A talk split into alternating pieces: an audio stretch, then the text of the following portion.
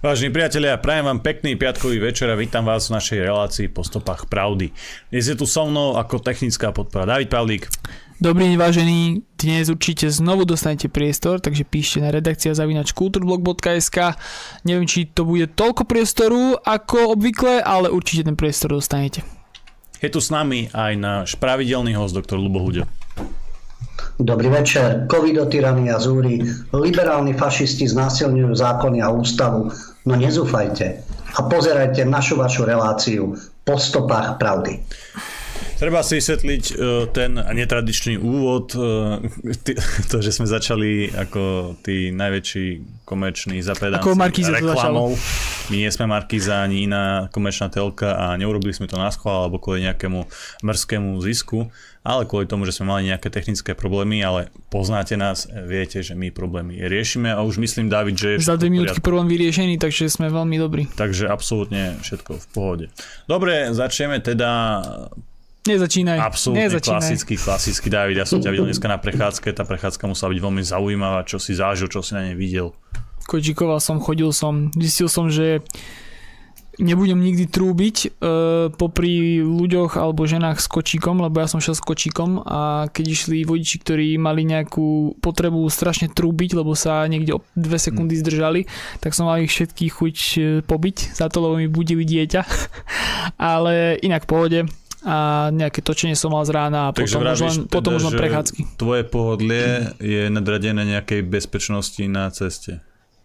Mm, tam nešlo bezpečnosť na ceste, to, je o tom, že tak. jedni sa chceli zdraviť druhým a tak ďalej, hej, takže to je, to je... bolo to dosť zbytočné a vtedy ma človek fakt chuť uh, skočiť im na kapotu a buchať im po aute za to, ale pohode. Netrúbte ľuďom pred, pred kočikom všetkým. Lebo to dieťa môže spáť a potom veď viete, aké to je, keď je no, dieťa to... malé a musí sa o neho starať a venovať mu Potom to chce veľa energie dostať to do rovnakého stavu zase. Mňa zase zaujala teraz veľmi často informácia, dúfam teda, že to nie je hoax, ale videl som to na CNN, takže to musí byť pravda. A teda, tak to že, je pravda, Jano. Ak je to CNN, to je sveto, sveta pravda. Chcem tomu veriť, že Kyle Rittenhouse, alebo ako sa to číta, je oslobodený. To je chan, ktorý, ktorého napadli e, proste agresívni, nepričetní, asi je svetovaní antifáci, ktorí ho chceli zabiť na jednom z protestov bolo to trošku dávnejšie on sa bránil aktívne a samozrejme, že niekto, niekoľkých z nich teda musel v sebaobrane e, zabiť, ďalšieho tam poránil a tak ďalej, všetko v sebaobrane. Dnes to súd potvrdil a mladého chlapca oslobodil. Ja som veľmi rád, že zvyťazil ten e, princíp zdravého rozumu a že to právo brániť vlastný život a zdravie ešte stále platia, aspoň teda v tých Spojených štátoch pretože bola by to veľká hamba, keby eh, ho neoslobodili. Tí chlapci, čo tam boli, tí antifáci, absolútne prepnutí, agresívni, blázni, fanatici, ho reálne chceli zabiť. Ten Kyle nemal bohužiaľ inú možnosť a skončil to takouto tragédiou. Je to smutné, ale jednoducho každý človek má právo eh, sa brániť. Tak to je a tak to musí všade byť. Dúfam teda, že aj to bude na Slovensku eh, zachované, keď nedaj Bože dôjde k podobnej tragédii. Ja som videl, ako jeden antifa ako priamo prosil, alebo ta pýtal, že shoot mi, akože zastrel ma, takže on v podstate splnilo želanie, vyzerá to tak, čiže v pohode v tomto jednom prípade. No hlavne sa informovali o tom prípade, presne sme opísali Počkaj, musím tú situáciu, my sme začali smiať, teda. pretože uh, keď si začal hovoriť, nám to vtedy akurát tú sekundu vypadlo, takže skús začať, prosím, Aha, ešte raz hovorím, že e, či ho ten antifakt prosil alebo nie, jednoducho sa musel brániť. Tu je zase potvrdenie toho, že keby nemal zbraň, keď je to o tom vlastníctve zbrania, teraz čo sa deje v školách a tak ďalej, to je jedna strana mince a druhá. Keď ste, e, ja to poviem možno natvrdo, keď ste obklopení zvermi, lebo nedá sa to nazvať ľuďmi, to rabovanie BLM a Antifa a ich spojené sily, to má ďaleko od ľudí a veľmi ďaleko od slušných ľudí a prenasledovaní a tak ďalej. To je jedna, jednoducho agresívne, nepričetné stádo, ktorému sa musíte brániť. Dohováraním nie, čítaním nejakých citátov nepomáha, lebo to sú vymastené hlavy. Darmo bude niekto hovoriť, ale tam tí náckovia a tak ďalej. Treba sa pozrieť do týchto radov, čo sú toto za primitívy asociálny, agresívny, neznášanlivý a presvedčený, že kto má iný názor, treba ho zabiť, lebo oni bojujú proti fašizmu a rasizmu. Čerta starého, psychopatickí, psychopatickí sadisti, ktorí sa schovávajú za nejakú znešenú ideológiu. No a Rittenhouse prišiel brániť ľudí v tom meste proti rabovačkám, proti e, lúze, ako e, spomínajú častokrát white trash, bielu e, lúzu alebo spodinu. To s obľubou používajú ľudia z určitej vyvolenej obce a tí, ktorí sú proti národným silám, Arpi Šoltes a spol. No a tuto bola sprostá lúza, antifacká, černožská, takže sa ľudia museli brániť. No a keďže títo traja, opäť, my sme si to nevymysleli, všetci traja boli z vyvolenej obce. Niekoľkokrát súdne trestaní, za, nie za politické činy, za násilné trestné činy. No ale bojovníci proti fašizmu. No a išli ho umlátiť, jeden ho išiel skateom umlátiť, jeden z nich bol ozbrojený, navyše ako boli odhodlaní mu ubližiť, tak on sa bránil. Našťastie teda a jeho právnici hovorili o sebaobrane, no a dopadlo, dopadlo to teda dobre, takže na diálku zo strednej Európy blahoželáme. Dobre, lebo okrem tohto prípadu, čo ťa ešte e, zaujalo, čo si zažil, čo si videl? My sme sa inak osobne stretli, čo som rád, 17. novembra v Bratislave tú vegánsku reštauráciu sme nesili, nevadí, možno na Žiaľ budúce. Bohu, áno, pri tých turbulentných udalostiach v rámci 17. novembra protestov a oslav tú vegánsku reštauráciu sme nenavštívili. Dobre, ale Lubo, bol si aj hore na podiu, vystúpil si. Aký máš uh, pocit z tej demonstrácie, z tých akcií? Aké to na teba zanechalo dojmy? Ja sa tomu vlastne budem venovať, budeme sa tomu venovať v rubrike odvážlivci, lebo považujem všetkých tých ľudí, ktorí prišli protestovať za odvážlivcov, ktorí nemali strach, nemali obavy, aké následky to bude mať.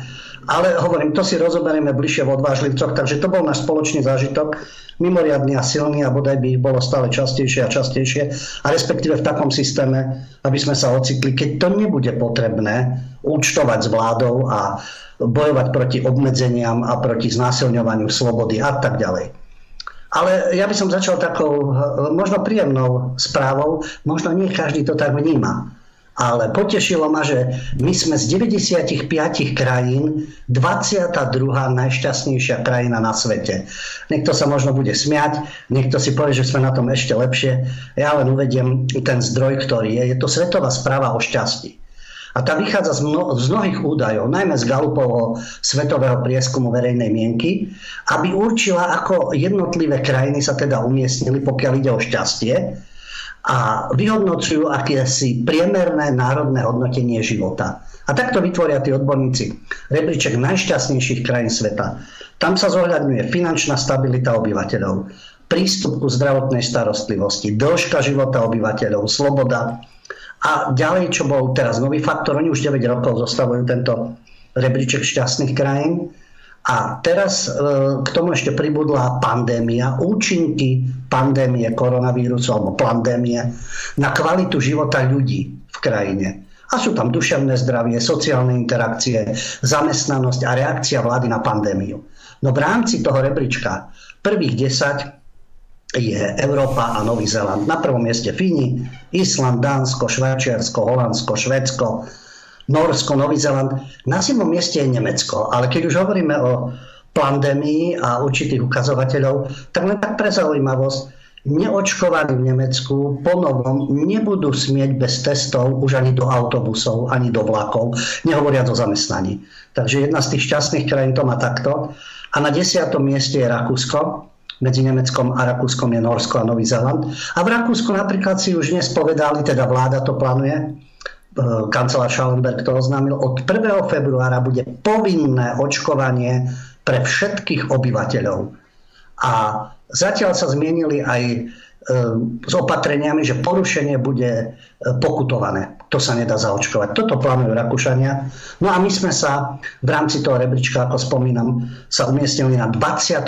mieste z 95 krajín. Takže roniť Celzia ešte nemusíme, hoci vieme, aká je situácia. Len pre zaujímavosť. Česká republika bola 16. a Američania 14. To je e, pre niekoho dobrá správa, pre niekoho zavádzajúca. Toto sa šíri médiami. Ale nedá mi ešte nie že by som bol samolubý, ale zareagovať v súvislosti s mojou osobou. Všimol som si jednu reakciu v rámci nášho vysielania a preto by som rád ozremil túto vec. Ja som to hovoril viackrát, ale hádam už naposledy a um, z, veľmi zrozumiteľne. David Činka mi tam položil otázku v rámci YouTube. Pán Huďo, vy komu slúžite? Koho ste asistent? Aké peniaze beriete? Od hnusnej EÚ? Nie ste človečik slúžiaci politikom? Dobrá otázka, odpoviem. Komu slúžim? No, nemám žiaden stranický preukaz, nie som príslušníkom žiadnej strany. Slúžim svojim názorom, svojim ideám, alebo mohol by som povedať takým víziám, ktoré mám do budúcnosti. Že sa stotožňujem s určitými politickými silami, to je pochopiteľné. Koho som asistent? Áno, som asistent Milana Uhrika, europoslanca a predsedu e, strany Republika. Hovorím o politickom stotožnení a nehambím sa za to, pretože každý máme nejaké názory, postoje k živote a ja netvrdím, že som absolútne objektívny alebo som zvestovateľ tej najväčšej pravdy a okrem mňa sa všetci milia. To, čo robia tí ostatní, pričom majú stranické trička. Nemusia byť asistenti niekoho, ale za tú svoju bohatú prax zo 90. rokov v tých jednotlivých redakciách, jednoducho tie, a dodnes tí redaktori, keď sa pozriete do aktuálit, pozriete sa do denníka N, pozriete sa do týždňa, pozriete sa do SME, komu, koho, komu oni slúžia? No jednoznačne SDKU, progres, predtým SDKU, teraz progresívci, na najvyš ak Saska. Veď tam sú jasné stranické trička, veď tam nie je o čom. Ale tvária sa, že kde, že by oni podliehali nejakým politickým záujmom a tlakom. Ja nepodlieham ani záujmom, ani tlakom, ale stotožňujem sa s určitými myšlienkami a s europoslancom Milanom Uhrikom máme rovnaké názory, pokiaľ ide o dianie v zahraničí aj doma, takže tam mi to vôbec neprekáža Práve preto sa stotožňujem a nemám problém, aby som robil asistenta. A neprotirečí to môjmu svedomiu. A pokiaľ ide, aké peniaze beriete, také, ako si každý zaslúži, pretože tie peniaze od hnusnej EÚ tú hnusnú EÚ, keď to vy tak nazývate, ja hovorím tento systém, pomílený v rámci európskej spolupráce, financujeme my všetci. My všetci platíme dane a my všetci im odvádzame peniaze. A oni financujú svoje určité inštitúcie. Tie peniaze, keby som to tak obrazne povedal, ideme si pre svoje peniaze. Pretože z mojich daní, či už idú v tejto republike, alebo idú v zahraničí, sa financujú rôzne programy aj manipulácia obyvateľstva, aj zavádzanie informáciami, aj vnúcovanie určitých pravidel, aj rôzne vyvolené skupiny v našej vlasti, ktoré žijú na úkor iných. Takže z toho všetkého sa financujú dane, aj skorumpovanci a tak ďalej. Takže nič iné, len si idem pre svoje dane, tak ako každý iný. A na okraj teda chcem povedať, prečo by tam mali byť platení len nejakí Šimečkovci a nejaké Nikolsonové a Beňové a podobne, pretože sú tu aj iní voliči. Aj tí majú právo na názor. Takže nielen oni budú požierať naše dane a požierať európske peniaze z našich daní a šíriť svoju propagandu, pretože je potrebný aj iný názor, určitá oponentúra a opozičný. Takže keď si zaslúžia oni, tak my si ich zaslúžime takisto. Navyše oni sú ešte, povedal by som, mediálne a politicky podporovaní ako vzorné sluštičky, takže o to horšie to máme my. Stačí sa pozrieť, ja si myslím, v každom tom prípade zdroj peňazí, odkiaľ pochádza, príjmy a výdavky. S tým nemám žiaden problém. Mne sa nestane ako Nikolsonovej, že zabudnem do majetkového priznania, v ktorom aj tak nič nie. Na chatu zabudnem. Asi to je malá chatička, nepodstatná. Zabudnem ju tam uviezť, veď mám toho toľko, alebo som tak zanepráznený. Takže keď sa pýtate na peniaze, pýtajte sa iných. A tie peniaze, ktoré dostávame v rámci tej služby v Európskom parlamente tak ako každý iný, napriek tomu, že sú tam aj takí, ktorí by ani tie peniaze nepotrebovali. A pokiaľ ide o minulosť, či to bola verejnoprávna televízia, to sú tiež peniaze e, dane, ktoré tiež takisto každý platí. A navyše, tí daňoví platcovia nemusia v televízii počúvať len názory denníka N takisto si zaslúžia aj iné názory, tak ako to bolo doteraz, alebo provládne názory, alebo scenzurované. Takže myslím si, že sú to zaslúžené peniaze a pokiaľ išlo alternatívu, vždy to bolo z peňazí ľudí, ktorí sa skladali na alternatívu. Nie Putin, nie záhadní filantropovia, nie finančné skupiny a inštitúty republikánske, demokratické pre rozvoj demokracie a podobné záležitosti. Takže tam nie je žiaden problém. Takže každý sme nejaký človečik, je zo pár výrazných osobností v rámci sveta, tým nemyslím ani Gatesa, ani Buffetta, ani Zuckerberga, ani podobných iné osobnosti myslím. A myslím si, že každý e, slúži tomu, o čom je presvedčený. Alebo teda pokiaľ túži len po peniazoch, kariére a hlavne byť in, no tak to hľadajte v iných kruhoch. To nemusíte tu. No, myslím si, že to bolo zodpovedené. Ak nie, pokojne aj ďalšie otázky. Ak máš, Janko, k tomu niečo, môžeme prejsť našim obľúbeným rubrikám. Mm, nemám niečo k tomu, ale mám tiež takú milú správu. Ja som sa dočítal, Lubo, že dnes je Medzinárodný deň mužov, tak uh, si všetci môžeme gratulovať. A Navzájom si zablahoželáme. Verím ano. teda, že budeme aj naďalej taký toxický, aký sme doteraz a že posunieme tú spoločnosť my muži ďalej. Všetkým mužom prajem všetko dobré. Dobre, Lubo, teraz je čas asi na našu obľúbenú rubriku. My už sme tu asi spomínali. Na naše nejakých... rubriky obľúbené, tri rubriky. Už sme tu spomínali si, že... nejakých odvážlivcov, aj nejakých libiotov a tak ďalej, ale predsa len, aby sme to oficiálne mali po poriadku, tak ideš na to. No, e, vždy, keď je na výber, že povedz e, mi najprv horšiu správu, potom lepšiu, lebo človek sa chce na niečo tešiť. Preto máme zaradených odvážlivcov až na koniec, aby keď vidíme tie pomilené figurky a užitočné figurky, aby sme dostali aj nádej, že aha, sú tu aj iní ľudia. Tak začneme Libiotmi. Tradične Libioti je to udeľovanie cien Biela brana, ocenenie. To sa udeluje od 2008 a tá organizácia nazýva sa Bystriny. Chce zviditeľniť ľudí, ktorí upozorňujú na problémy spoločnosti, aj keď im to prináša problémy. Jedným z nich bol Benčík, neviem kto ešte ďalší, ale teraz je veľmi svojrázna postava. Ja neviem, či im to prináša problémy, pretože naopak, práve že je to trendové, práve že sa ich všetci zastanú, práve že im dávajú ceny.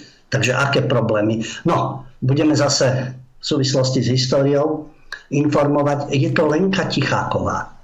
Lenka Ticháková je osoba, ktorá dostala ocenenie Biela vrana. Skromná to osobka, ktorá pracuje v lekárni, ale čo ju trápi, pretože pôsobí vo Varíne, to je trojtisícová obec nedaleko Žiliny, ako obecná poslankyňa a ona už niekoľko rokov sa snaží, aby obec zmenila názov ulice, na ktorej býva. Možno si poviete, čo po Havlovi? Lebo však dnes vieme 17.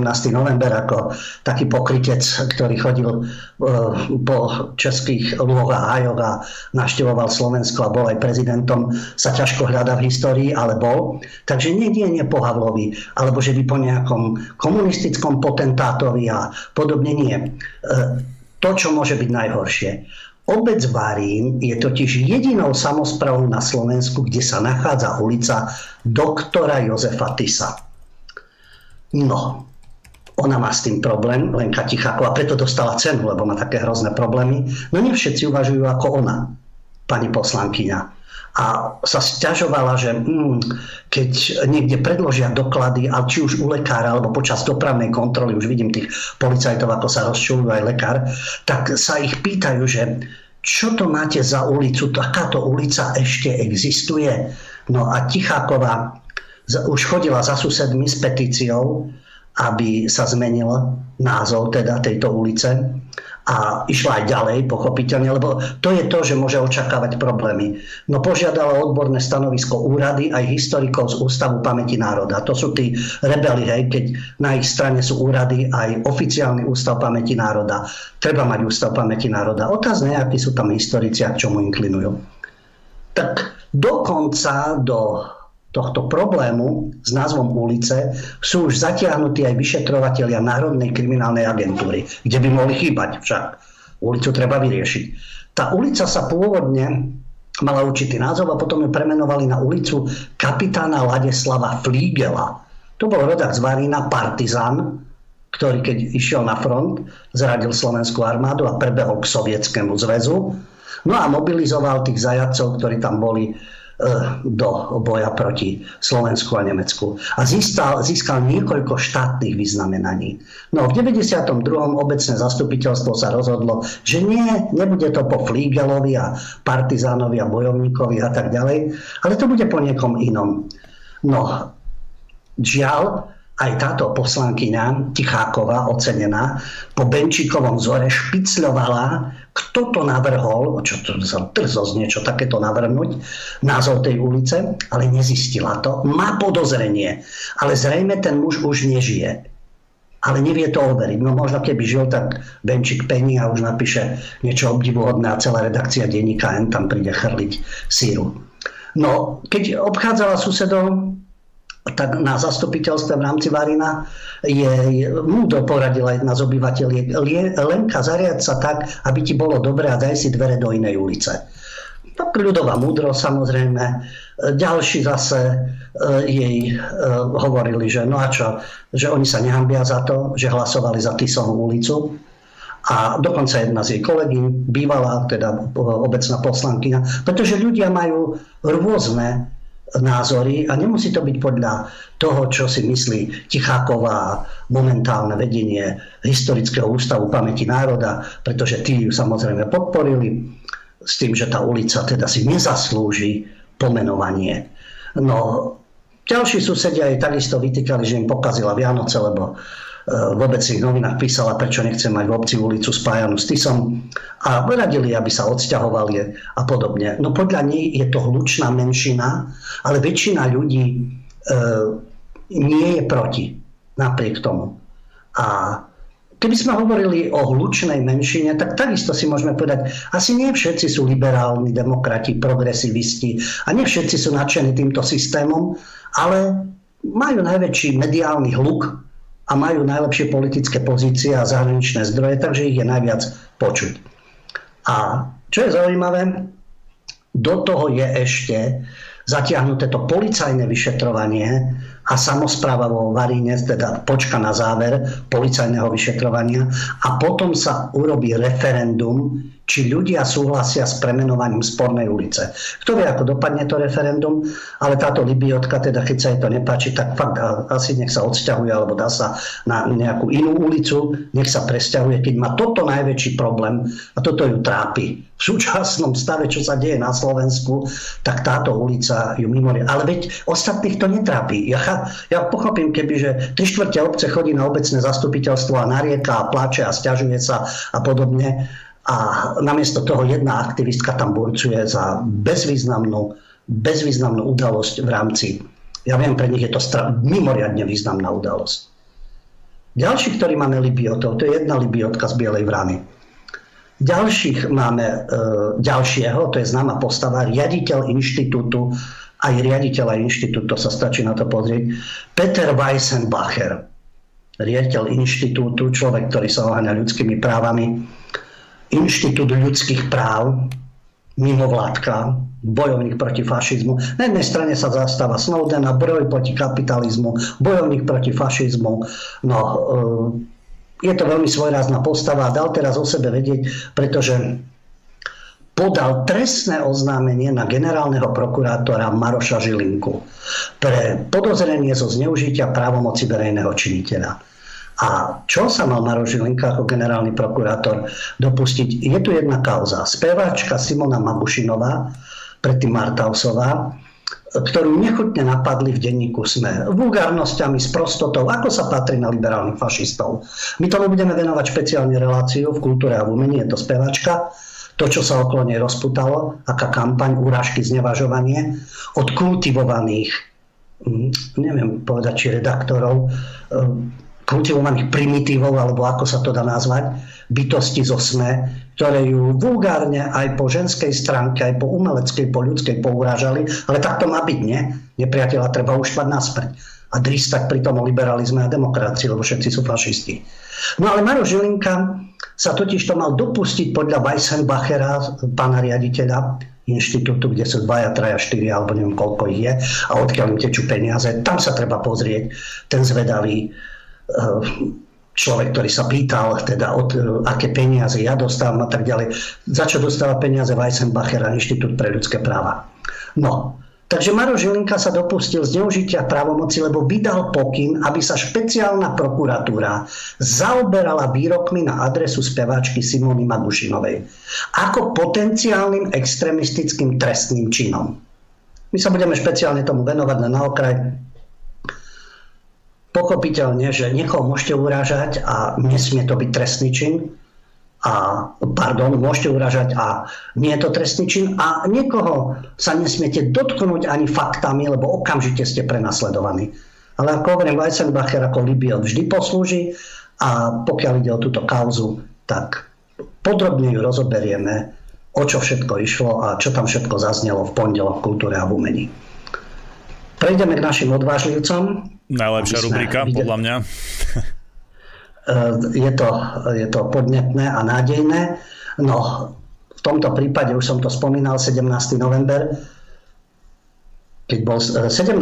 november, teda relácie v slovenskom rozhlase spomienkové, tak ráno tam spovedali vo verejnoprávnom médiu ľudí, aj mladších, ktorí čo neboli na ulici, pozerali sa ešte ako mladí na obrazovku a hovorili, ako sú hrdí na to a pocitovali hrdosť, že tí ľudia protestujú a idú zdorovať systému. No jasné, že protestujúci teraz 17.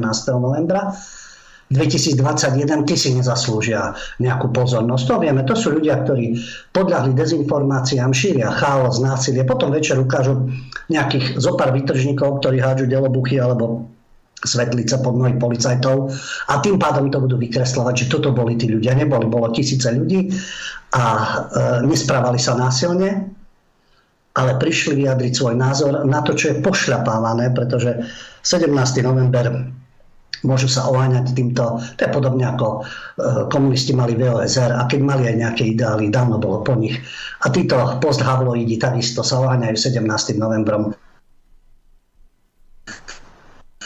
A, a,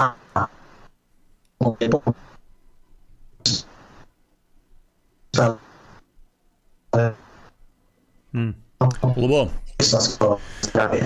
Lebo zle sme ťa počuli, odkedy si povedal, že uh, oháňali sa 17. novembrom, tam si nám vtedy vypadol. Aha. Počkaj, no, počkaj. sa 17. novembrom. Sekundu, ide to už Počujem? asi. D- dajme si pauzu Dobre, a zatiaľ sa to snad aj tak, ide, aj tak ide prestávka, lebo už je 30, Dobre. tak dáme si takú technickú predčasnú trošku prestávku. Dobre. Patrik e, Kubička, ktorého, ktorého poznáme. Skús ešte raz, lebo som ťa zapol trošku neskôr. Že až sa mi nechce veriť, sa pozriem na to video, ktoré sa zapol do predstavky, no. že to je ten Patrik Kubička, ktorého akože jednak poznám. No, ja pozriem a vidím len Jima Kerryho už teraz, aj, už, aj, a, už nič. A vidíme, to sa vyzerá to, keby tiež sa hral akože nejakú hereckú nejakého vydavateľa, niečo také. Ale nie, Paťa, pozorujeme, je to super chalán a držím mu palce.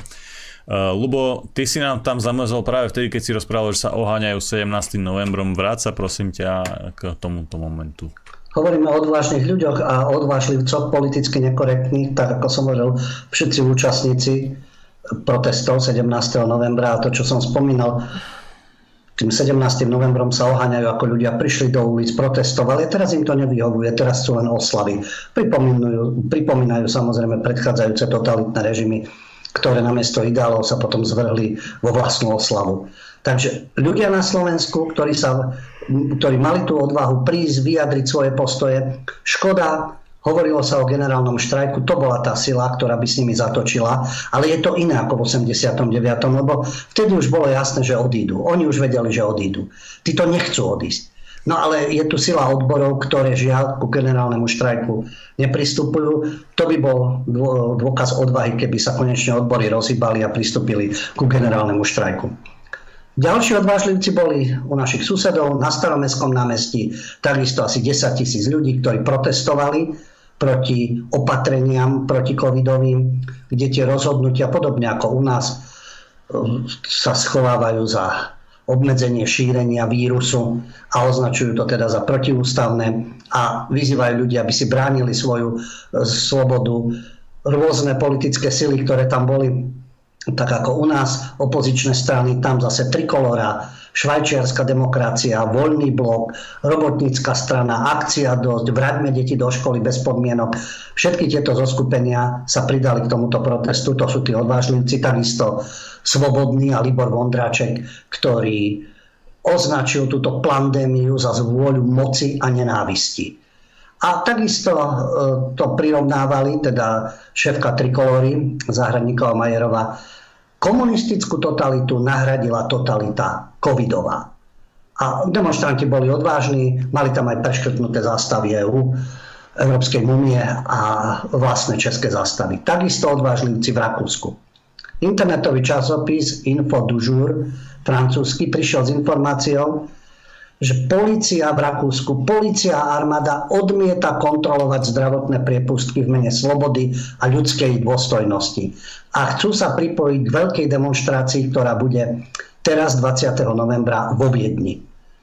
To je len reakcia na to, čo rakúsky kancelár Alexander Schallenberg rozhodol o uzavretí neočkovaných ľudí. Oni prví prišli s lockdownom pre neočkovaných a takisto e, politici aj odbory vyzývajú na povstanie proti tomuto opatreniu. Hlavne strana Slobodných FPL Herbert Kikl vyzval na tú megademonstráciu, ktorá bude teda e, teraz 20. novembra a reagovali na to aj Rakúsky zväz ozbrojených síl, šéf Manfred Heidinger, ktorý to vyjadril aj v liste a oznámili teda, že sa zúčastnia na tejto akcii aj policajné odbory odmietli tieto kontroly, ktoré sa pripravujú a nechcú vykonávať. Takže uvidíme, ako to bude vyzerať v praxi a čo teda predvedú Rakúšania 20. novembra a aký protest bude. Zrejme to budú rakúsky dezoláti, obmedzenci, nevzdelanci,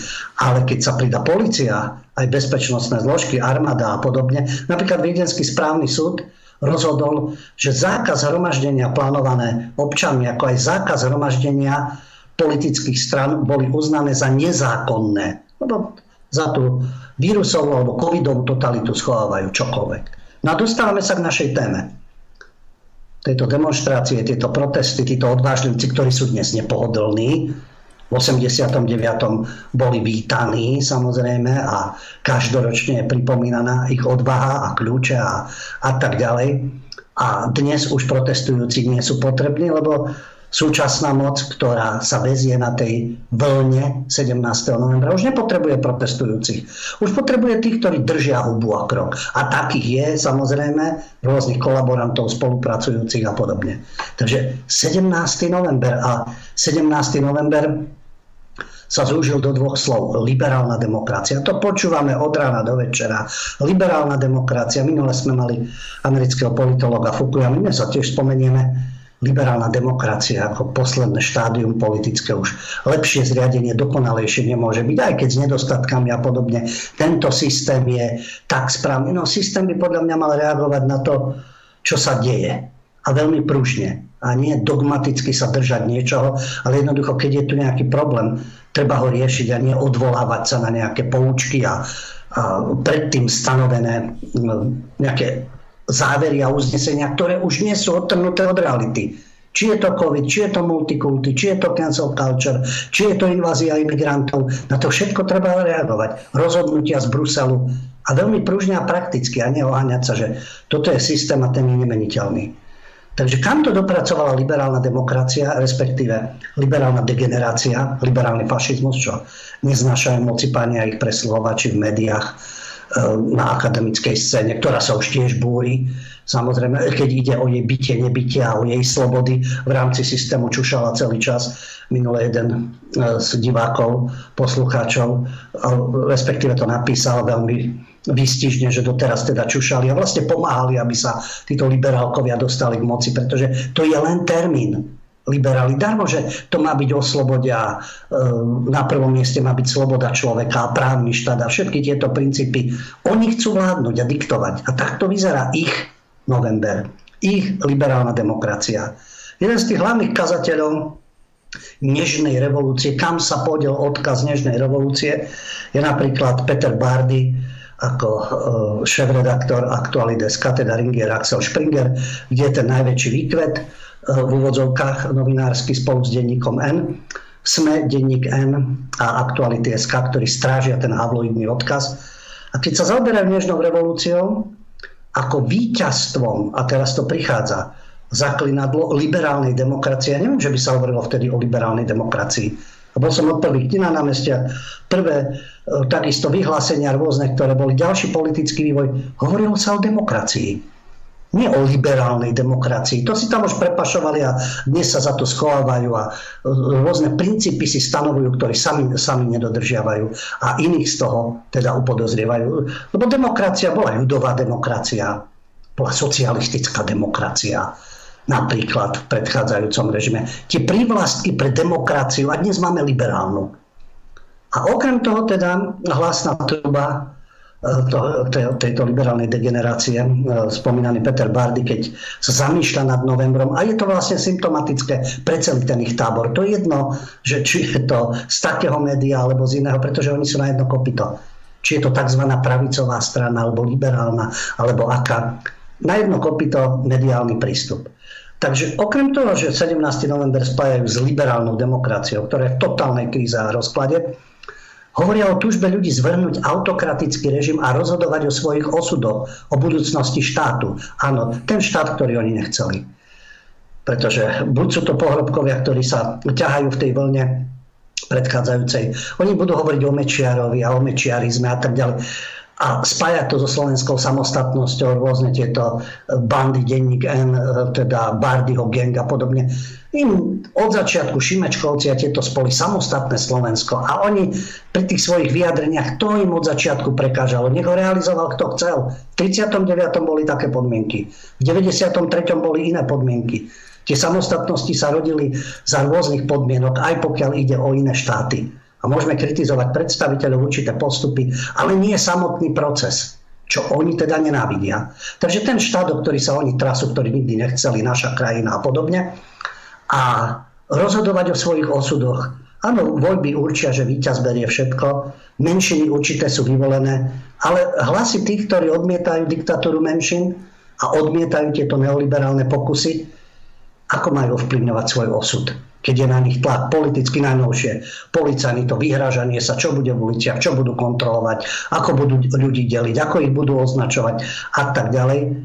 To sú sklony k autokratickému režimu. Pokiaľ je zločinom, zdá sa z pohľadu liberálnych eh, tzv. demokratov alebo predstaviteľov liberálnej degenerácie, je zločinom spochybňovať členstvo v Európskej únii a NATO, lebo potom to vedie k spochybňovaniu ľudských práv a slobod a opäť liberálnej demokracie. To je ako naozaj tí, ktorí teda nežili v minulom režime, to bolo vždy o socializme o rozvinutom socializme, o komunistickej budúcnosti. A títo používajú mantru liberálna demokracia. Je Európska únia tak dokonalá pri tejto zostave, ktorá tam je? A ktorá tam vládne, respektíve ľudia si tam zvolia takých premiérov a prezidentov, bohužiaľ, ktorí tam sú, alebo tých poslancov, nie všetkých v Európarlamente, ale ešte stále tí normálni a dôstojní tvoria menšinu. Na to je také dokonalé po všetkých tých skúsenostiach, nekritizovateľné, nespochybniteľné. Nie každý má mozoček naďa a môže uvažovať úplne ináč. Ľudské práva a slobody pre koho? Pre bielých heterosexuálov, pre bielu väčšinu, pre väčšinový národ, pre ich históriu. To bude, budú spochybňovať, zosmiešňovať, urážať a podobne. Ale iných práva a slobody ich vyvolených, tie sú na prvom mieste. Takže kam sa podeli nádeje, hodnoty a idei, keď sa už teda pýtajú títo nositeľia novembra. No podeli sa tam, kde ich oni zastrčili, respektíve ich spreneverili, respektíve ich pošľapali. Argument, ktorý stále, stále majú, ako v prípade aj, keď citujem tohto Bardyho, problém je Mečiar, lebo z nás urobil čiernu dieru Európy. Lebo to povedala Albrightová lebo neboli dostatočne poslušní na Slovensku, nekláňali sa tej správnej ambasáde. Nemuselo vyhovovať Mečiarov režim, alebo ako to definujú. Bolo to obdobie, kedy sa rodila slovenská štátnosť aj so svojimi nedostatkami, aj prednosťami, ale jediné, čo ich trápi, je čierna diera Európy, lebo keď to povie šéfka americkej diplomácie opäť z vyvolenej kasty, tak vtedy je to smerodatné. Potom, čo sa, sme sa to dozvedeli, za vlády Mikuláša Zurindu sme sa nadýchli No a niektorí sa nenadýchli, niektorí sa udusili. Lebo boli sme integrovaní s demokratickým svetom. S ktorým? Kde vládnu finančné skupiny? Takisto. Nebrhelovci, ale všelijaké Blackrocky, Avantgardy a podobne, ktorý vyvoláva revolúcie, pseudorevolúcie v prospech svojich protagonistov, vyvoláva vojny, vojenské zásahy, prevraty a tak ďalej, manipuláciu, infiltruje do daných krajín svojich bojovníkov, respektíve ich štedro financuje. Tu je ten demokratický svet. No a potom samozrejme sme sa nadýchli, potom zase Fico, to je zase zle.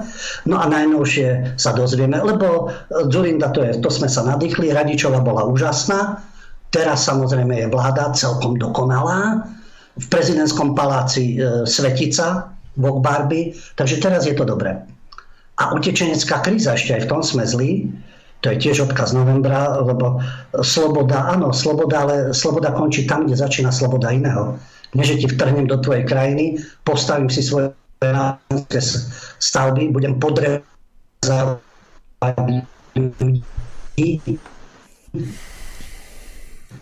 budem ich napádať nožom, sa svojho miesto a utlačať to väčšinové obyvateľstvo, ktoré dusia médiá a politici. No takže utečenská kríza údajne ukázala naše limity našej generácie, hlavne strednej a východnej, to sme myslí, a, lebo nesieme dedictvo pod kontrolou Sovietskeho zväzu. Tak pod kontrolou Bruselu a pod kontrolou Spojených štátov, to je iné dedictvo. A e, samozrejme, že pôjdeme týmto smerom, tak je to správne. Vtedy netrpíme teda žiadnym nejakým negatívnym dedictvom. Už je tu 30 ročia to posthavloidné dedictvo, ktoré spočíva v tom, keďže sme pri 17. novembri. Keď bombarduje US Army, je to v poriadku. Keď útočí NATO, je to morálne a etické. Keď rozvracia krajinu, či už Pentagon a jeho spojenci, alebo ktorékoľvek prozápadné a proizraelské síly, to je takisto v poriadku. A pokiaľ ide o otvorenosť a solidaritu, pretože to by sme mali mať pootvárané hranice, No tak otvorenosť a solidarita môže byť, ak aj z druhej strany solidarita a neslaha o inváziu, okupovanie priestoru, vnúcovanie svojho spôsobu života, svojho náboženstva, svojho jazyka a svojich predstav o tom, ako majú fungovať kalifáty alebo nejaké bantustany. A prekáža im ochrana národných a štátnych záujmov, tak otázka bezpečnosti spočíva v tom, že chránite svoj národ, svoj štát a spolupracujete na tom. A tu je európsky faktor. Spolupracujeme v rámci celej Európy. Lebo invázia je z juhu, invázia je cez Balkán, invázia je pri polských hraniciach, pretože najprv tu všetkých púšťali, najprv sa dohadovali s Tureckom, najprv umožnili mimovládkam, aby vláčili po stredozemnom mori e, inžinierov, architektov, ginekologov, informačných technikov a tak ďalej. Tí, ktorí utekajú pred vojnou a potom tu podajú ľudí alebo útočia na vianočných trhoch alebo šíria teror v uliciach a v no-go zónach. To je potom o otvorenosti a solidarite, ktorá vám potom zlomí väzy. Ale takých bardiovcov a balogových, to myslím tým šovraktorku sme, a filovcov, to myslím zase denní gen, tých sa to netýka, pochopiteľ, pochopiteľne. A to, čím sa oháňajú, že po páde socializmu otvorené hranice, to je pekné, voľný pohyb tovaru ľudí, ľudské práva, slobody, to je všetko pozitívne, ale otvorené hranice, ako to vidíme, nemôže byť korzo. Keď povie Merkelová, už bývalá kancelárka, my to zvládneme, no nič ste nezvládli Pochovali ste Európu a pochovávate ju ďalej. A chcete to rozhadzovať po celej Európe. A dedictvo Sovietskeho zväzu, dedictvo koloniálne si majú na západe uvedomiť. A koho si navláčili do krajín. A prečo to teda prečo to teda chcú riešiť na náš úkor. Takže áno, voľný pohob tovaru aj ľudia, aj otvorené hranice, ale nie teroristov, nie mafii, nie zločineckých obchodov, nie destrukčných živlov a rôznych politických záujmov. Aj tam musí byť určité, určité kritériá. Musia lebo dobrá myšlienka sa žiaľ zneužíva. Dobrý systém, kvalitný systém, ráta aj so zneužitím a robí protiopatrenia. No a potom sa dozvedáme silnú myšlienku, pod ktorú by sa dalo podpísať.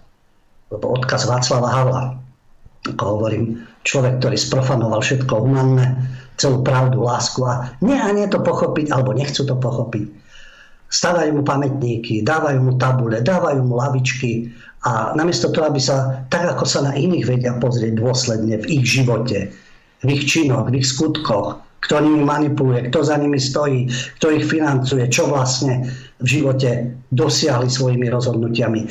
To pri Václavovi Halovi chýba. Tam je kult. Permanentný kult, takisto 17. november, média, či v Českej republike, alebo u nás. Ale zaujímavá myšlienka, čo povedal? Po roku 89 vašich od Havlov. Nádej jednoducho nie je optimizmus, nie je to presvedčenie, že niečo dobre dopadne, ale istota, že má niečo zmysel. Bez ohľadu na to, ako to dopadne. Áno, to je ten optimizmus, keď mnohí dnes nariekajú, ale Veď oni sú tak zabetonovaní aj v medzinárodných štruktúrach, aj v tých pozíciách, ktoré majú a s manipulovanými ľuďmi. Ale potom to platí aj opačne. Áno, tá nádej tu je. To presvedčenie, že má to zmysel bez ohľadu na to, ako to dopadne. Áno, má zmysel skoncovať s týmito neoliberálnymi fašistami. Má zmysel skoncovať s týmito covidotyranmi a s týmito pokusmi sociálneho inžinierstva. Takže v tom vidím optimizmus, aj nádej, že nevieme, či ako to dopadne, ale má to zmysel. Má to zmysel odstaviť ich od moci. Presne tak. No a nádej je niečo, čo treba živiť, na čom treba pracovať. Má to zmysel, presne tak. No a potom ešte e, vidíme, že e, na tých, tých, na tých úvahách a vyjadreniach e, to, čo ja vždy hovorím, nič neexistuje, len Havel Masaryk.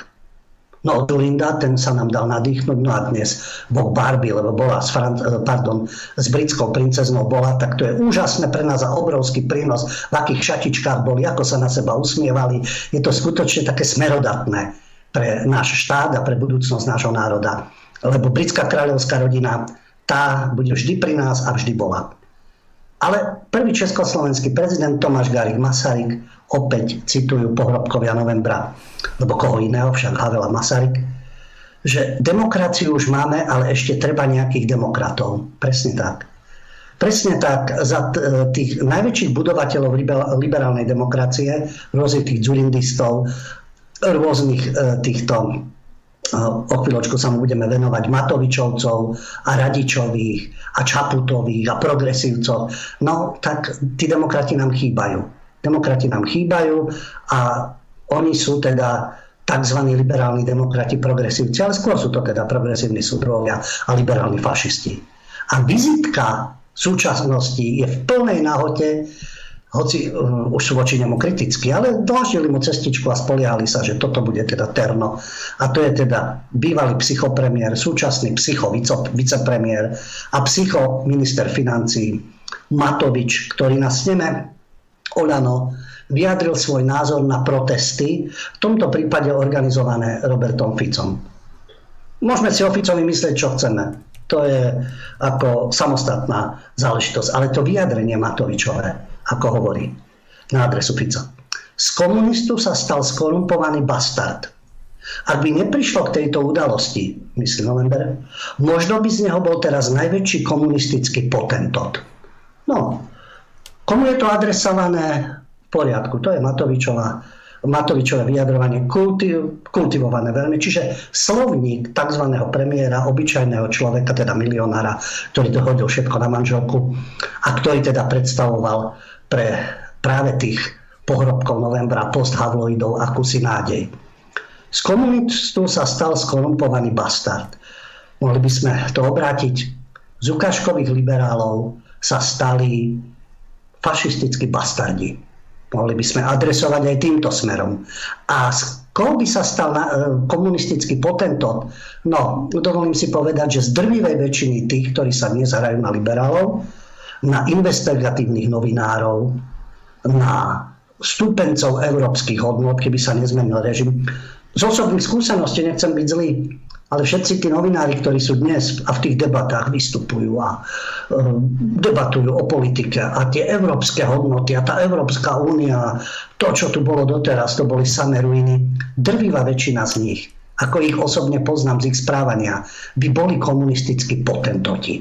Aj tí novinári, aj tí ministri, aj tí pracovníci, či už na ministerstve zahraničných vecí, vo verejnoprávnych televíziách, na sekretariátoch tých stran, nie len Fico, Keby sa nič... A bolo by zaujímavé, že čo by bol Matovič.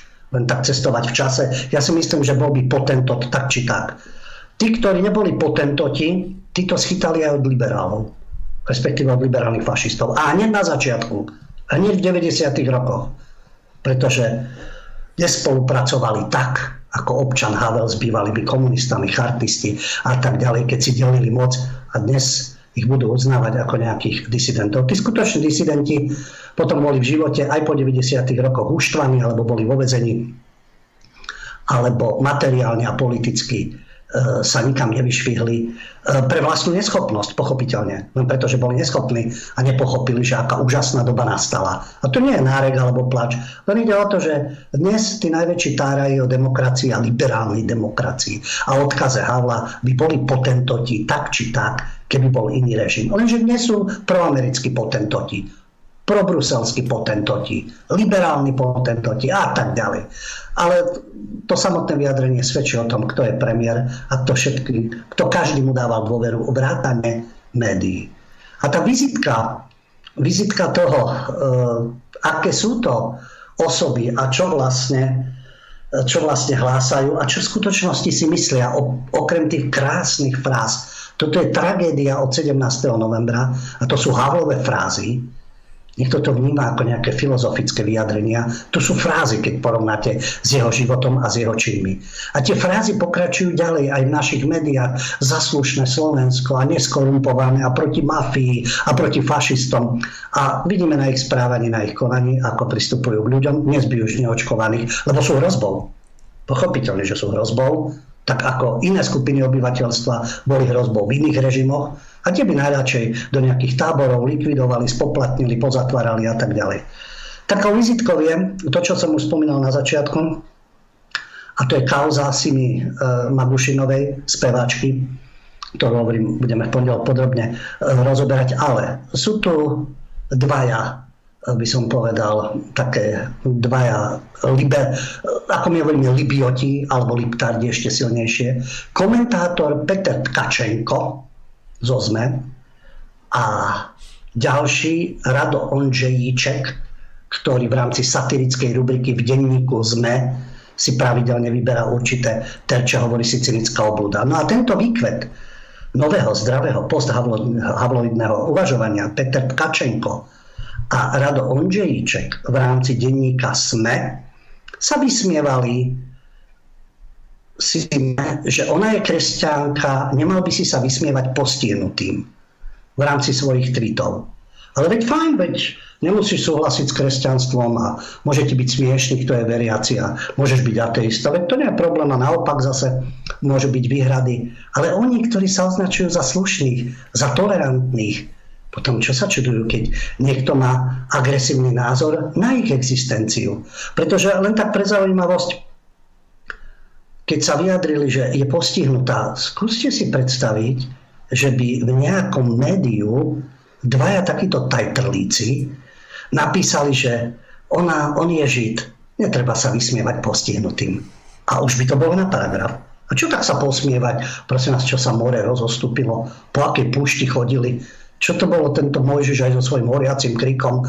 a čokoľvek môžete, čo to tam pri tom múre sa natriasajú, čo, čo tam zapaľujú nejaké ohne, lebo vtedy im ostalo toľko a toľko svetla. Viete, čo by z toho bolo? Tým nemyslím hanobenie náboženstva. No keby Tkačenko a Hundžejíček takto hovorili o určitej vyvolenej skupine, alebo o moslimov, že by hovorili, vážení, to sú postihnutí. Uctievať niekoho, kto obcuje s neplnoletým dievčaťom, a to má byť ich náboženský vodca, a vyhadzovať ostatných bombami, dovolili by si títo dvaja dotknúť sa židovskej viery alebo moslimskej? A keby sa dotkli, čo by z toho bolo? Kto by utekal s trestným oznámením? Čo by už robil? Honc a podobní prokurátori. A keď v ďalšom komentári sa vyjadrujú, že jej tvorba je nekreatívna, uslintaná gíčová sračka. Pekné vyjadrovanie však. Premiér, obyčajný človek, milionár, ktorý bojuje za slušné Slovensko.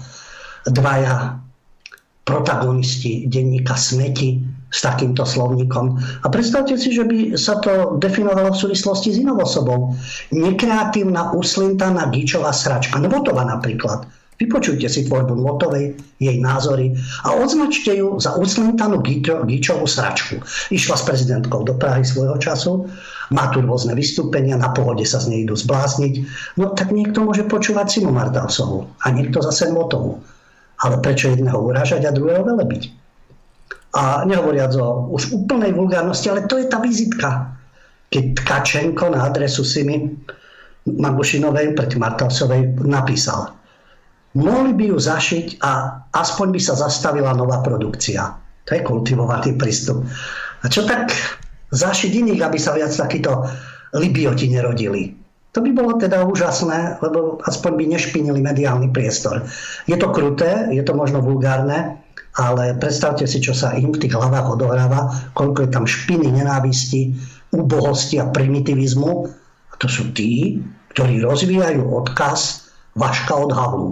No, takto to vyzerá. A jasné, že oni si uvedomujú vlastné zlyhania vlastné zlyhania, keď už aj Šimečka, guru mimovládok, guru demokracie a Havlovho odkazu, starší Šimečka, mladší ten je vzorný lokaj v rámci Európskej únie a možno budúci protektor protektorátu Slovensko, Euroslovensko alebo niečo podobné, sa takisto zamyslel, lebo čo vyprodukovali? No, vypustili džina z fľaše. Tu nenávisť. Tu nenávisť iným názorom, k inej viere vypustili oni, ktorí sú absolútne tolerantní k islamu, lebo islamofóbia je niečo hrozné, ktorí v rámci vyvolanej skupiny náboženskej nepovedia nič absolútne a naopak ešte obhajujú akýkoľvek jej čin od sionistických zločinov, počnúc až po zásahy v zahraničí, ale do iných ľudí a ich viery, tam si trúfajú. Takže aj tento guru liberálnej demokracie sa zamyslel nad tým, či môže byť e, liberalizmus neľudský. A dokonca, že spoločenská politická spodina to rada označuje tento jav za liberálny fašizmus. Spoločenská politická spodina používa termín liberálny fašizmus? No áno, spoločenská politická spodina dnes predstavuje neoliberálne kruhy a liberálny fašizmus. Takže keď aj Šimečka tvrdí, že to je pojem, ktorý si vnútorne odporuje, lebo liberalizmus prísne trvá na slobode jednotlivca a jeho dôstojnosti, na slobode jednotlivca a dôstojnosti koho? Redaktorov denníka N, redaktorov SME, Šimečkovský gang, Bardyho gang a na dôstojnosti, v tom prípade Simi Martausovej alebo koho, kohokoľvek iného, tam už na tom nezáleží. Oni nie sú spodina v tomto zmysle. Môže byť liberalizmus neľudský? Môže, lebo už je to len fráza. Takisto ako pravda a láska z úst Vaška od Havlu. Takže aj oni si kladú otázku, prečo liberáli či tzv. progresívci ostatní mlčia, keď sa v ich tábore vyskytujú také prejavy surovosti. No, tie prejavy sa vyskytovali aj predtým a čušali. Tam majú svojich kamarátov, rôznych Havranov, Šoltésov, rôznych aktivistov v rámci LGBTI schopní celé Slovensko aj so slovenským národom niekam poslať. A vtedy sa tiež neozývali. Ale teraz, a práve preto sa tej kauze budeme venovať, sa zrazu nad sebou zamýšľajú, ale ja si myslím, že sa zamýšľajú len tak navodok, lebo vo vnútri sú skazení tým svojim totalitným, zvráteným, tyranským myslením. Len musí to byť tyran a totalitarista a demagog, ktorý má požehnanie z Bruselu a z Washingtonu. A vtedy je to správne. Takto sprznili odkaz 17. novembra a takto sa stali tými potentotmi liberálneho fašizmu. Dobre, vážení priatelia, dáme si teraz prestávku. David, zapni tam niečo aspoň na pár minút, napríklad docenta Mrvu. A my e, dáme potom priestor samozrejme aj vám, vážení priatelia furt vyvolá, volá ma, vyvoláva. Čo mám robiť? Už to, už to vedia všetci teraz, Dani. už si veteri, celé Slovensko to Takže počulo. ideme teda. Všetky zdravím. Dobre, vážení priatelia, ja vás vítam v poslednej časti našej dnešnej relácie. Táto časť je venovaná vám a vašim otázkam, ale najprv je tu už s nami náš e, divák a bloger Dani Kolár. Vítam ťa u nás. Čauko. Zdravím všetkých priatelia. Dobre, Dani, ty máš niečo, s čím sa chceš eh, s nami podeliť. Som rád, eh, že si sa s nami spojil a zavolal. Dávam ti teraz slovo, skúsme, to, skúsme tú tému nadhodiť. Priatelia, znova zdravím všetkých. Malý komentík, malý pohľad na jednu udalosť, ktorá sa stala a veľmi rýchlo zmizla a myslím si, že špeciálne v tejto dobe by sme sa mali týmto zaoberať, čisto len môj názor. Veľmi fakticky a rýchlo preletím, čo sa stalo. Ehm, je to o dvoch osobách, ktoré so sebou ako osoby nemajú zdanlivo nič spoločné, ale systém zámerne manipuluje a vytvára určité informačné embargo okolo obidvoch týchto osôb. Ehm, dva týždne dozadu sa stala taká dosť nepríjemná vec, dosť tragická vec a pre nejaký zvláštny dôvod sa o tom nikde nejako moc nehovorí, nerozoberá sa to a neuvádzajú sa plné údaje, aj keď sú tieto údaje úplne legitimné. Ehm, stalo sa to, že čo uviedli médiá, všetky až dve, bolo, že len, citujem, len 17-ročný mladík bez vodičského oprávnenia pod vplyvom alkoholu spôsobil podvečer v obci Vykartovce 4.11. v okrese popra tragickú dopravnú nehodu. O život pri nej prišla 73-ročná pani a ďalšia 60-ročná pani utrpela e, zranenia. Informovala o tom policia na, svojom, na svojej prešovskej facebookovej stránke a oficiálne správy k tomuto zahrnali až teda dve, dve vety veľmi politicky korektným spôsobom, že Mladík mal sedieť za volantom z auta z Veľkej Británie od nás s volantom vpravo a po vykartovciach ním jazdil. Pri Farskom úrade narazil, dvoch chod, narazil do dvoch chodkyň E, vodič na mieste nezastavil a pokračoval v jazde na ulicu Májovu, kde narazil bla bla bla, odtiaľ pokračoval v jazde ďalej. No a týmto sa celá táto vec skončí, ďalej potom ani neštekol pes. A uh, David, neviem, či to máš nejak, už dávaš prílohu, vidím. Uh, takto, teraz, moje podklady, ktoré môžete vidieť a uh, moje, moja vlastná investigatíva, ktorú som, si, uh, ktorú, som, ktorú som prešiel za dva týždne, aby sme si fakticky povedali naozaj všetky informácie, aby sme mali reálny obraz. Mladík zobral auto, terénu Audinu svojmu strýkovi, šiel sa previesť, ožrať sa, opiť sa, užiť psychotropné látky, po slovensky svetovať sa a cestou nazad sa stalo to, čo sa stalo. Vrazil do dvoch žien, ktoré tam neboli len tak sami od seba, ale bolo, bolo tam húf asi 20 osôb, ženy a deti, ktoré išli na cintorín pri Májovej ulici, kde sa to stalo. Za touto Májovou ulicou je most a hneď za ním je ilegálna, nelegálna, cigánska, rómska, nazvite to ako chcete, osada kadiaľ sa náš napitý, teda nafetovaný 17-ročný vodič bez vodičáku na cudzom aute vybral, lebo tam sa dá prejsť len traktorom alebo terénu Audinou. No, Bielý do osady nepôjde, pretože keby biely človek chcel uh, ujsť cez rómskú osadu, tak má takmer isté, že, že, by už do, že, že už by vlastne doutekal. Týmto som povedal hlavný bod, že sme sa dostali k tomu, prečo je to vlastne zamlčané a čo ďalej je zamlčané. Podľa mojich informácií, ktoré som si overoval od susedov týchto zrazených, išiel v zákrute tento, tento chalan, tento olašský cigán z osady nafetovaný, napitý takmer 120 km za hodinu, e, zletel z mosta do Jarku, vyšiel odtiaľ a tie, dve, tie isté dve ženy zrazil ešte druhý krát. Keby toto urobil biely občan, tak dodnes tak ho média proste ukryžujú. Média ešte zavádzali, že ušiel do pola. Neušiel do pola, ušiel do osady. Teraz na tej fotke, na tej Google Maps fotke môžeme vidieť, že je tam napísané Vykartovce, Majová, rómska osada. E, tento Olašský Róm ušiel z miesta činu do osady, do žiadneho pola odišiel do osady, tam by mala byť matka teraz. Poslali tam policajti zásahovú jednotku, 6 policajných aut, tento mladý Olach sa tam chcel skryť, ale našli ho a zobrali ho. V týchto, v týchto, v týchto chvíľach je zadržaný aj vo vyšetrovačke. A ja sa pýtam, kde je teraz mainstream, e, kde sú teraz výkriky o rasizme a nacizme, kde je teraz dátor z Antify a kde, je, e, kde sú rómsky lídery ako europoslanec Peter Polák, jeho homosexuálny syn, mladší Polák, kde je uh, ex, expert na extrémizmus Daniel Milo a kde je uh, Irenka Biháriová, ktorá teda že vraj uvedomele pr- pracuje pre rómske osady 20 rokov.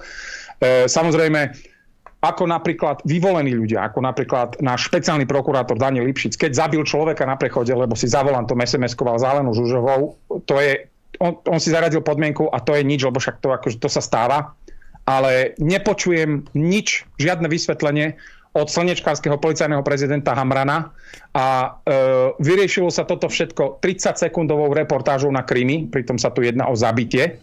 Chalan, chalan ich tam proste dvakrát prešiel, utekol do osady a ostalo ticho, jak po piešení, ak sa hovorí.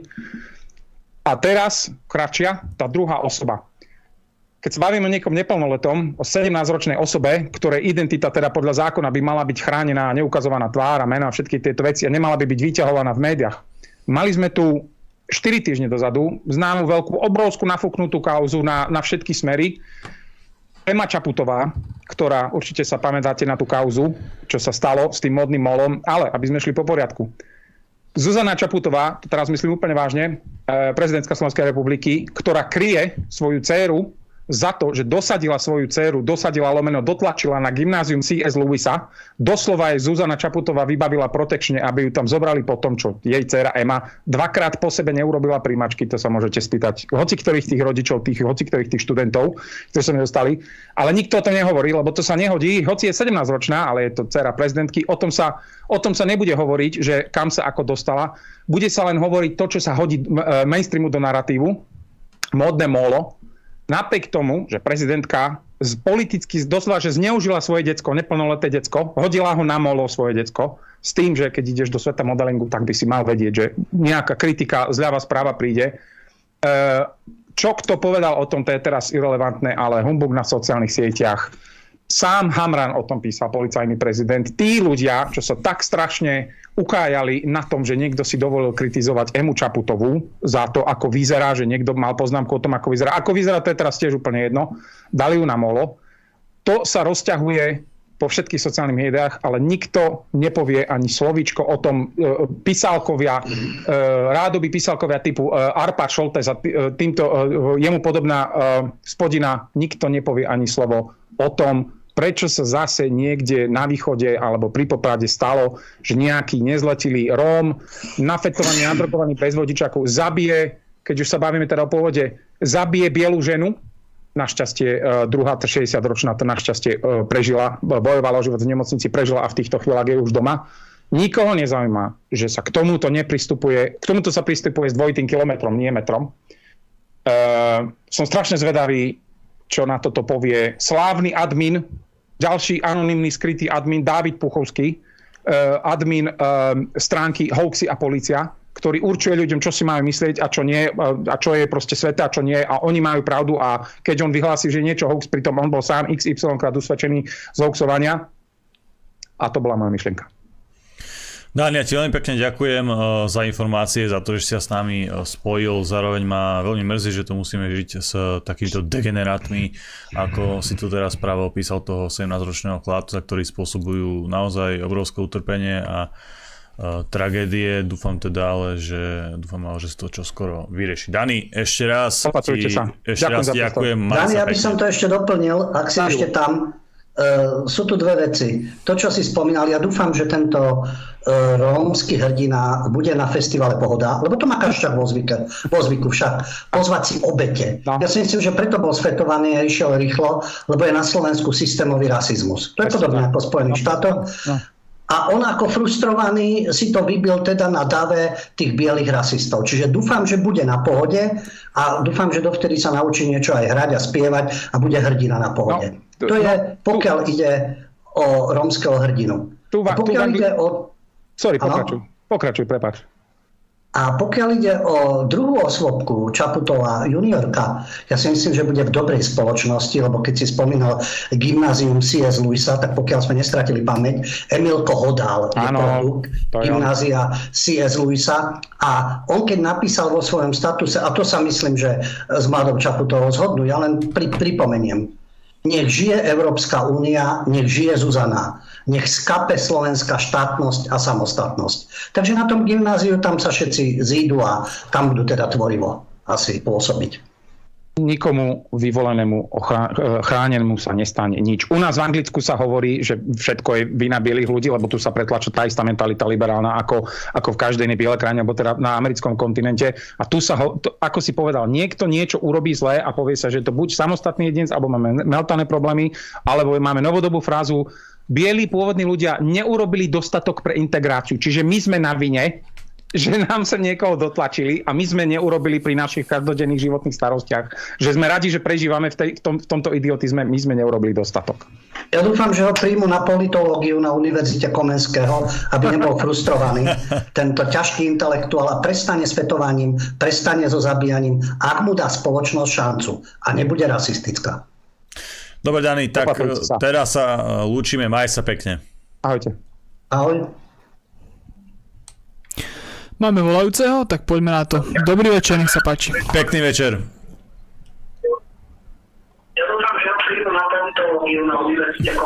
Halo, halo. Halo, zdravím. Počujeme sa? Áno, počujeme. Nech sa páči, ste vo vysielaní. Áno, ďakujem.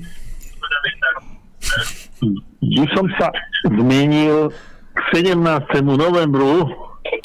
E, nechápem jedno, čo sa tu tak vehementne chcelo oslavovať 17. novembra. Veď to bol do určitej miery podvod, ktorý organizovali špičky KSČ a STB s tichým súhlasom KGB a CIA. Faktom je, že auguste 89 sa uskutočnilo tajné stretnutie vedenia KSČ a špičiek NATO a CIA. Veľmi nerad vám do toho skáčem, ale máme veľmi málo času, tak skúsime už odpovedať na vašu otázku. Veľmi pekne ďakujem za telefonát a majte sa. Myslím, že to bolo konštatovanie práve o tom, že to bola zamatová fraška. To nie sú konšpirácie. Práve tí ľudia, ktorí hneď v 90. rokoch na to poukazovali, ako Mirek Dolejší, boli konšpirátori, agenti EŠTB a všetky tieto hlúposti na týchto ľuďoch, ktorí boli čestní, ktorí sedeli v pracovných táboroch, ktorí boli vždy idealistami a boli za skutočné hodnoty. A tieto krísy všelijaké, ktorí boli najprv komunistami v 50. rokoch, potom v 68. už boli teda disidentami, v 70. rokoch boli kvázi prenasledovaní, aby sa už pripravovali na prevzatie moci a dnes patria k zazobaným rodinným klanom. No to je presne ten vývoj. Takže tie tabulky, je to fajn, tá energia tu bola, to je pravda v tých uliciach, lebo nevedeli sme, že sme stážisti.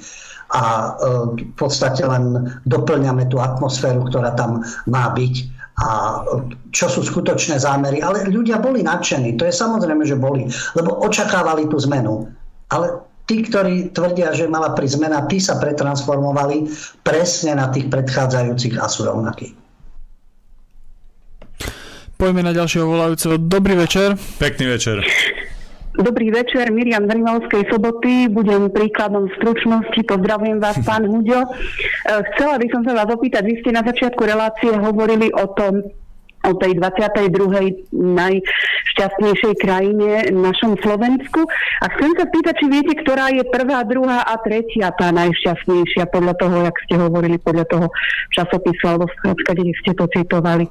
Ktorá je prvá, ano. druhá a tretia. Ďakujem. Budem Ďakujeme. Počúvať. Majte sa. Veľmi pekne ďakujem Asi... za telefonát. Majte sa. Asi som to rýchlo povedal, je to tá svetová správa o šťastí na základe Galupovho svetového prieskumu. Prvé je Fínsko, druhý je Island a tretie je Dánsko. Ono v týchto rebičkoch tradične vyhrávajú, myslím, že tieto severské krajiny. Ale zase vieme od ľudí, ktorí tam žijú, že takisto majú svoje peklo, pokiaľ ide o obohacovanie.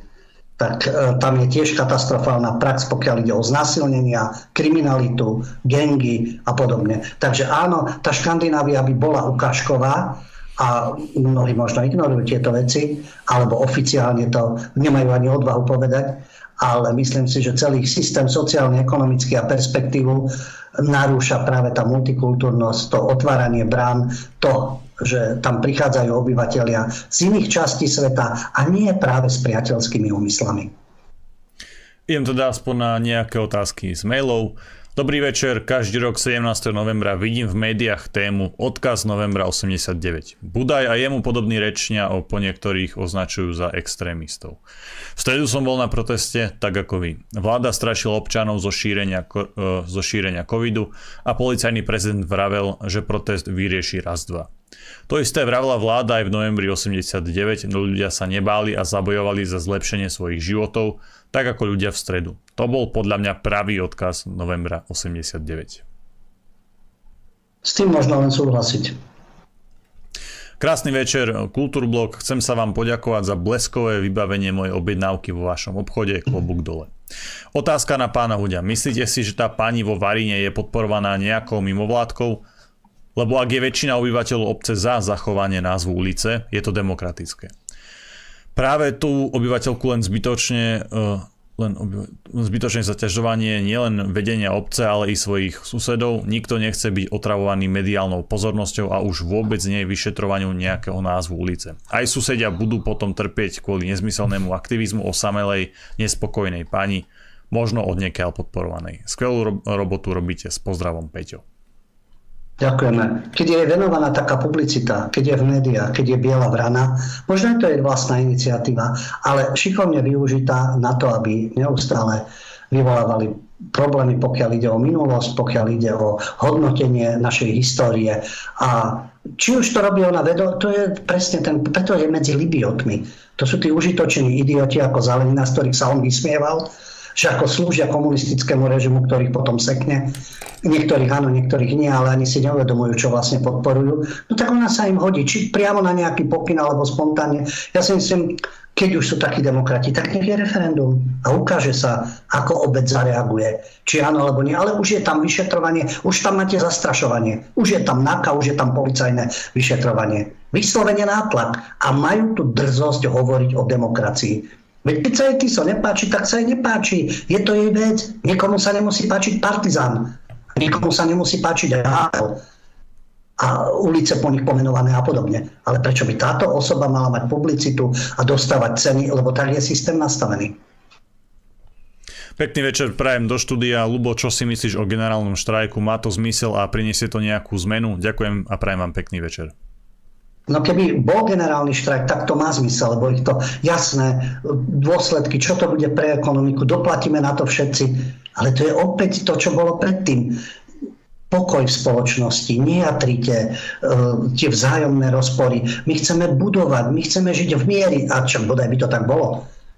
Vytvárajme niečo do budúcnosti, žijeme v miery, spolupracujme, ale nie, že to bude zamienka, aby niekto stále diktoval, ovládal a vnúcoval. Takže áno, každá forma protestu a generálny štrajk a ekonomický nátlak má svoj zmysel, aby títo psychopati, covidotyrani a neoliberálni fašisti zmizli z tých vládnych pozícií. Hoci médiá im zostávajú samozrejme. Ale aj to sa, myslím, počase dá vyriešiť. Ale chce to odhodlanie a chce to určitý čas. Určite to nebude zo dňa na deň. Ale mus, to, čo som hovoril aj v stredu, nie, že oni šíria strach, oni musia pocítiť strach aj ekonomicky, aj politicky, aj sociálny, po každej stránke, lenže na to musia byť odhodlaní ľudia a odhodlaní organizátori. Dobre, vážení priatelia, náš čas sme už dnes e, naplnili. Ja ešte by som chcel ešte raz zagatlovať Kylovi Rittenhouseovi a pozdraviť ho do Ameriky. Je to podľa mňa veľmi taká pozbudivá správa, lebo keď si myslíte, že všetko je už stratené, že ten zdravý rozum je už naozaj utopený práve takýto rozsudok znova vracia nádej, hoci je to od nás vzdialené, hoci je to v tej Amerike, kde naozaj je tá tradícia obrany a slobody trošku oveľa vyššia, ako je to u nás, ale aj tak gratulujem a všetci za neho modlíme, aby mal teraz dobrý život, lebo jedna vec je, že je oslobodený, druhá vec je, že ako sa mu bude teraz žiť a že či náhodou mu nebudú tí odporní ľavicoví fanatici, tá, tá sfetovaná lúza robiť problém. Verím tomu, že nie, venujem mu svoje myšlienky a držím mu palce. Dnes je deň mužov a určite Kyle je muž s veľkým M, takže tento hrdina si zaslúžil to oslobodenie a keď budem veľký, tak budem ako Kyle.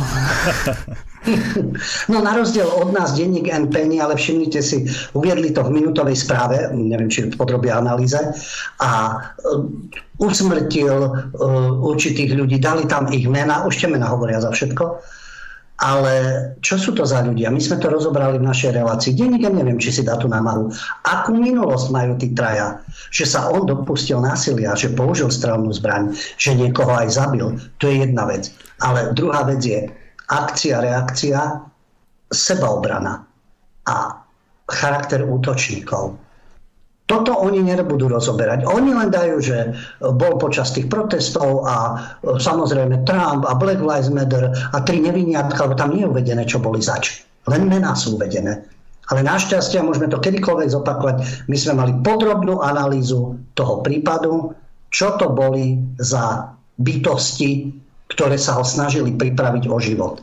A že na to doplatili, no tak, je to pochopiteľné, pretože právo na sebaobranu a právo brániť si svoj život a svoju rodinu a svoj majetok a podobne, veď o tom je právny štát.